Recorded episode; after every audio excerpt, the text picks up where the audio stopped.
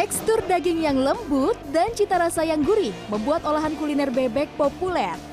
Tidak hanya digoreng atau dibakar, bebek yang dimasak dengan cara diasap juga banyak peminatnya. Di Bandung, Jawa Barat, ada olahan bebek asap si Judes namanya. Diberi nama si Judes karena bebek asap ini punya rasa yang pedas. Untuk menghilangkan bau amis, bebek diungkep dengan bumbu kunyit, kemudian digoreng dan dibalur dengan rempah-rempah yang sudah ditumis, seperti lengkuas, jahe, dan bawang merah. Bebek yang sudah diungkep, dikasih bumbu, rempah-rempah, dibungkus daun, baru dibakar. Nah, jadi bebeknya itu nggak kena api langsung, tapi karena dia dibungkus oleh daun pisang. Jadi itu yang membuat ada rasa smoke, gitu. Tak hanya populer di Indonesia, bebek asap juga populer di negara tetangga.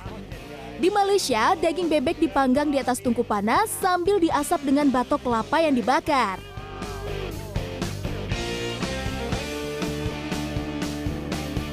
Untuk kuah gulainya terbuat dari campuran kunyit, cabai, serai, dan santan. Cita rasanya pun unik dengan perpaduan aroma asap dan gurih pedasnya gulai masak lemak.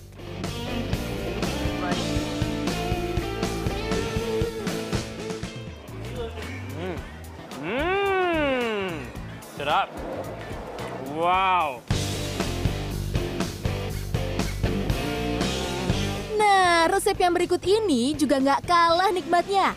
Namanya lontong kambing seafood.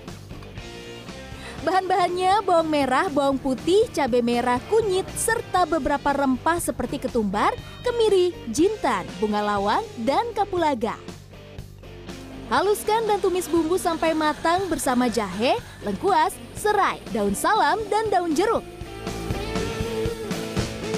Terakhir, masukkan daging kambing, udang, dan santan cair ya. Aduk dan tunggu sampai mendidih. Lontong kari kambing seafood siap disajikan. Selamat mencoba! Tim Liputan C N N Indonesia.